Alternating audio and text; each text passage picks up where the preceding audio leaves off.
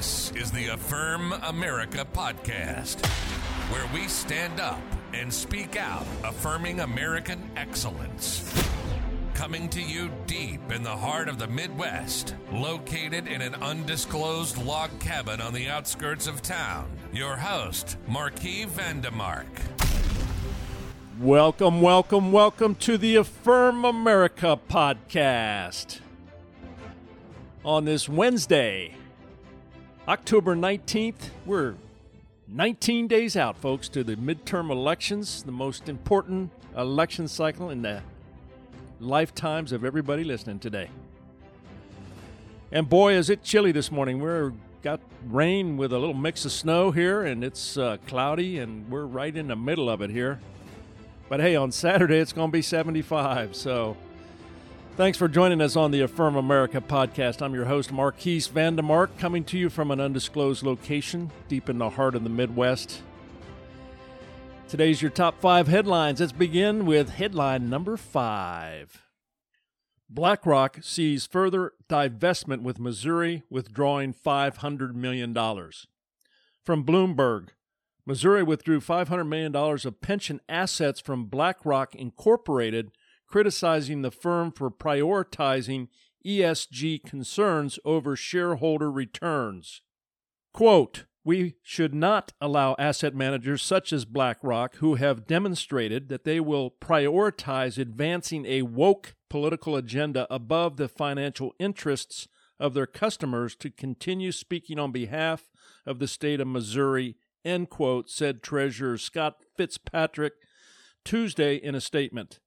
Earlier this month, Louisiana's treasurer said his state would pull $794 million from BlackRock funds, part of a growing backlash over the firm's stance on sustainable investing. Washington Examiner The Missouri divestment represents another case of Republican officials targeting BlackRock in recent months as attacks against ESG and stakeholder capitalism grow in the lead up to the midterm elections. ESG and BlackRock specifically has become a political punching bag for Republican statewide officials such as treasurers and attorney generals. All right, well, if you're not familiar with uh, BlackRock Incorporated, it's uh, part of a vast investment strategy. I last time I heard they have about six trillion dollars that they manage, where these big uh, money managers go in and purchase single family residents and they rent them out and they're going around buying up all the properties, driving up the prices of homes, and then tacking on this ESG, this credit score that came out of the World Economic Forum and uh, Klaus Schwab over there that has uh, been pushing his radical agendas, which stands for ESG stands for environmental social governance. It's another one of those woke ideas that if you don't fall in line with their ideas of how you should look at the world, then they ding you on your credit and you can't have access to capital. And that's a very scary thing, a very dangerous thing, and we can't have that for the American people where we live in a country that is free that doesn't have to kowtow to some globalist organization out of Davos telling us how we should live our lives. So that's a good thing that they're divesting their pensions. That's where he gets a lot of his money is through the pension funds. And everybody that can hear my voice needs to check their pension funds and see where you're invested. And if you see BlackRock on any of your statements, then you need to contact your HR department and find out where you can make a complaint because that's your money being used against you. So, BlackRock Incorporated, not good. We don't need it. It's dangerous and it doesn't help anybody. People, young people trying to buy homes can't buy them because they're all being purchased by these large money managers and they're using it as rent, which is making them more reliant upon government and not having home ownership and self reliance. All right, headline number four Pelosi refuses to accept Americans' care about inflation, crime, and a new polling. From Fox News, appearing on MSNBC Tuesday afternoon, House Speaker Nancy Pelosi, Democrat out of California, defended President Biden's leadership from critics within her own party and dismissed a poll showing that voters were more concerned about the economy than abortion. Host Andrea Mitchell confronted Pelosi with a video clip of Representative Elise Slotkin, Democrat from Michigan, demanding new blood within the Democratic Party after being asked if she'd support President Biden running again in 2024. However, Pelosi shrugged off the calls for a new leadership and lavished praise on President Biden. Tom Elliott, Speaker Pelosi, I don't agree with polls showing Americans care about soaring crime and inflation. Katie Pavlich, Pelosi's response comes shortly after she claims that not only are Democrats in good shape ahead of the 2022 midterm elections, but that she was confident her party will increase their majority. Now, the Democrats are living in a dream world. They're living in a fantasy world. They think that by just gaslighting the American people, giving them lies, and using the power of the media and social platforms, that they can hoodwink the American people again, like they have been over the last couple decades or so since social media and the and the mainstream media have become speaking mouthpieces for the Democratic Party, and she's just voicing her gaslighting opinions to uh, affect the election. And it's not going to work because the American people can see it very clearly. Inflation is a big problem when they go to, to the grocery store. They have to make a decision whether to buy groceries or to fill up their gas tank. And inflation is very real. They feel it. They feel it in their pocketbook. So when she makes those kind of statements, she's just really shooting her own foot. And then you also have the crime issues. People don't feel safe in their city, especially Democratic cities like New York, where crime is soaring, California, places like Chicago.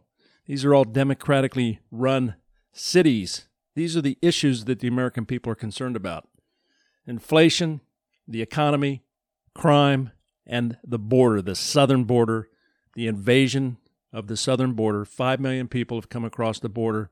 It's wide open. These are the concerns the American people have, and the Democrats don't want to talk about it. All right, headline number three Tulsi Gabbard campaigns for Kari Lake in Arizona. From NBC, former Representative Tulsi Gabbard is scheduled Tuesday to campaign for Kari Lake, the Republican nominee for governor of Arizona, just days after she announced that she was leaving the Democratic Party. Lake's campaign say, said Gabbard would introduce Lake at a GOP forum in Chandler. Gabbard tweeted out a statement early Tuesday saying she looked forward to supporting Lake, who she said isn't afraid to call out the elite cabal of permanent Washington and the military industrial complex and their propagandists in the mainstream media. So the Democratic Party is collapsing. We have uh, one well known Democratic presidential, former presidential candidate under the Democratic Party leaving their party, realizing how far extreme left they have gone, and now campaigning for Republicans. And I think we're going to see more and more of this happening here. Already the Hispanics are moving to the Republican Party, black males are moving. We're seeing the Asians. All the minority groups are actually leaving the Democratic Party because they don't recognize it anymore. It doesn't stand for the things that they stand for, like family, religious freedoms.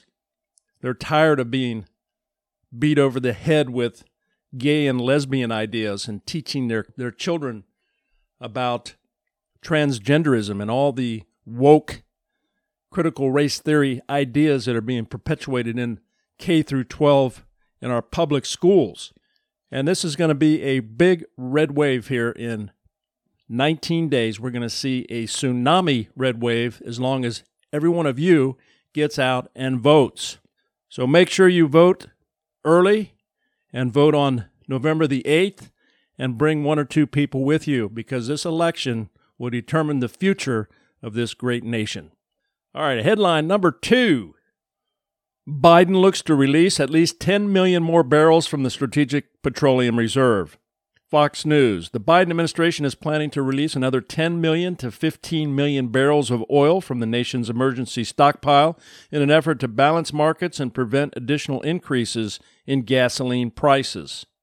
The release of the Strategic Petroleum Reserve would be the latest portion of a 180 million barrel program that started earlier this year.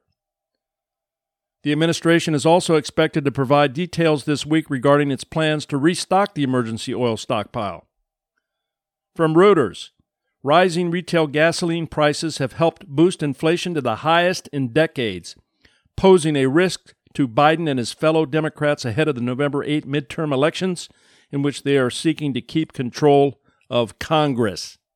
Well, good luck, Joe Biden, because you're just playing politics with our strategic oil fields. These are there to protect us.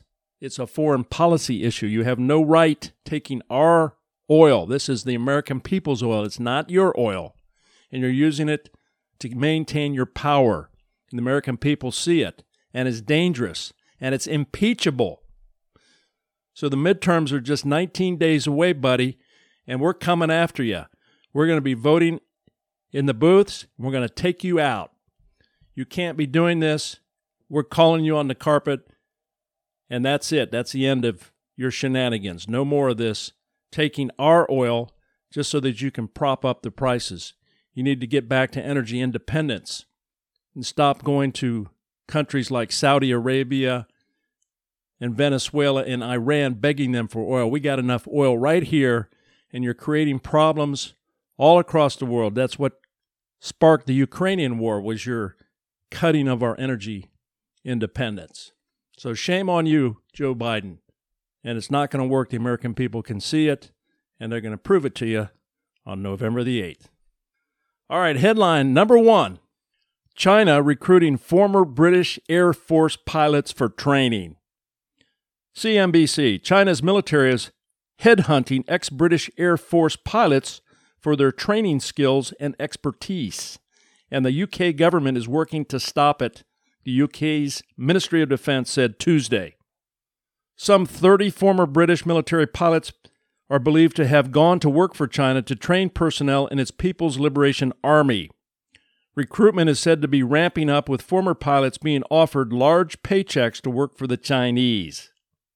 From Reuters, the British government said on Tuesday it was taking steps to stop China trying to recruit serving and former British military pilots to train the Chinese armed forces.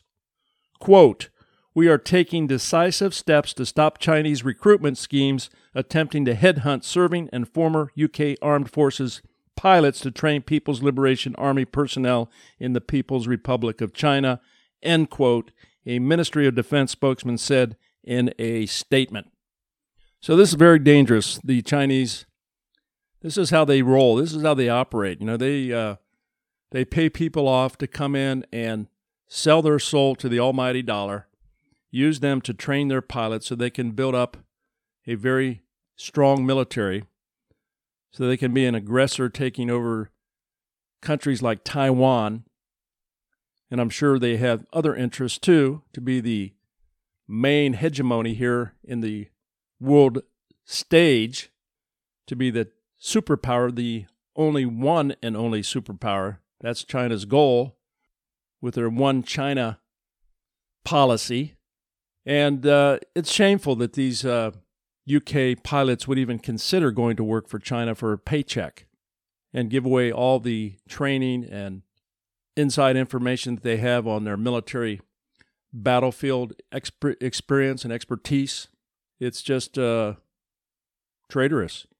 And I hope that the uh, UK Defense Department can put a stop to it because we need to put a stop to the CCP. All right, those are your top five headlines for this Wednesday morning. Thanks for joining us on the Affirm America podcast. I'm your host, Marquis Vandemark. Have a wonderful rest of your day, and we'll see you guys tomorrow. God bless you. See you all then. This is the Affirm America podcast with your host, Marquis Vandemark. And let's never forget America is great, and we affirm it.